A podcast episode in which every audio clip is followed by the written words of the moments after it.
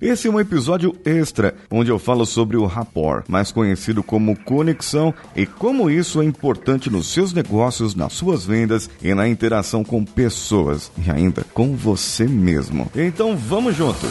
Você está ouvindo o Coachcast Brasil. A sua dose diária de motivação.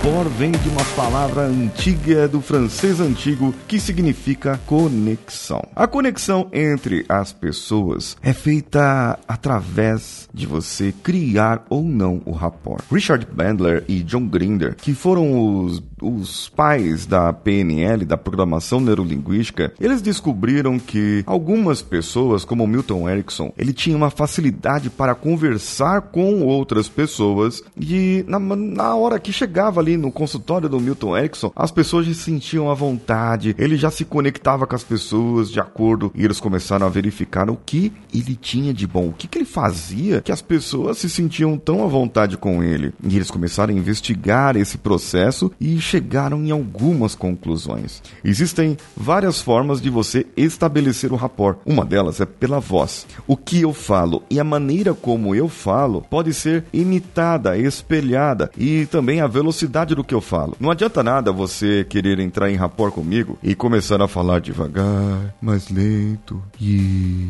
você começa a pensar muito para falar. Eu vou me estressar, não vou conseguir falar com a pessoa. Porém, se eu estiver atendendo uma pessoa e essa pessoa falar muito alto, muito rápido e ela tiver a voz mais anasalada, eu começo a imitar a voz dela, começo a falar mais rápido, começo a visualizar mais coisas, a verificar mais coisas que possam ser imitadas por mim. Só que eu tenho que trazer um outro ponto aqui para você além do tom da voz, além da velocidade que a pessoa fala, a intensidade com que ela fala, ou a altura, o volume de som que a pessoa fala, tudo isso pode ser espelhado. Eu posso ter uma conexão através disso. Agora, o que ela fala é tão importante quanto todas essas outras coisas. Se a pessoa usa palavras que remetem mais visualização, eu vou falar palavras que remetem mais visualização. Por exemplo, tem pessoa que fala: "Olha esse áudio", né? Escuta Escuta o cheiro.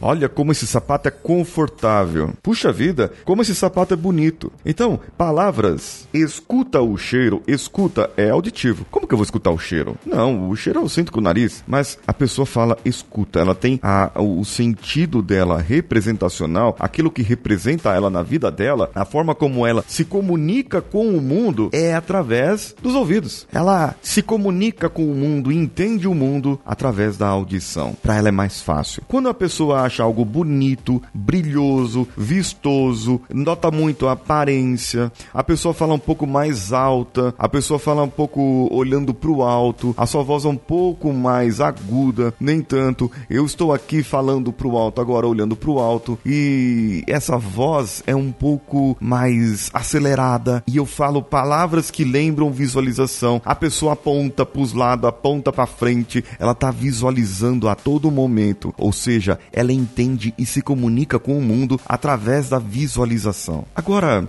um outro ponto. Tem pessoa que ela é mais concentrada em si mesma, fala mais devagar. Essa pessoa fala mais para baixo e ela fala mais lento assim, como eu tô falando agora, mais pausado. Pensa muito para falar, porque ela se preocupa com os sentimentos das outras pessoas. Essa pessoa entende o mundo e se conecta com o mundo através da sinestesia, através do sentimento. Por exemplo, se nas escolas eu tivesse, agora falando com a voz normal minha, se nas escolas nós tivéssemos professores preocupados em entender como o seu aluno ele se entende com o mundo, nós teríamos classes onde o aluno teria aulas visuais, auditivas e práticas. Isso aí seria muito melhor, pois assim todos interagiriam consigo mesmos, com vários alunos ali de várias modalidades e eles poderiam fazer algo diferente na sua vida. Para você que é ouvinte, você sabe que tem o nosso grupo no WhatsApp. Eu falo isso todo episódio, tem o um link nosso. E se você entrar no nosso grupo do WhatsApp, hoje e até a próxima semana, eu vou disponibilizar para você que entrar no grupo do WhatsApp duas coisas. O meu Instagram, você vai participar da lista de melhores amigos e também você vai estar com a disponibilidade para preencher um teste de ver qual é o seu sistema representacional favorito e eu vou falar no grupo como você pode usar isso no seu dia a dia. Topa essa ideia? Então entra no nosso grupo lá, bit.ly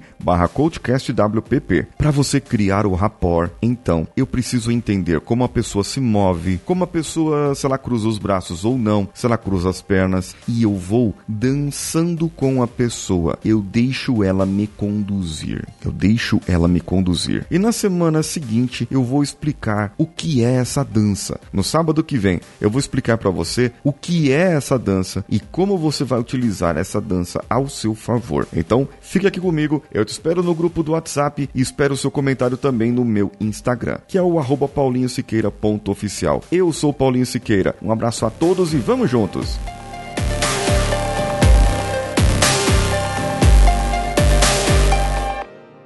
Esse podcast foi editado por Nativa Multimídia, dando alma ao seu podcast.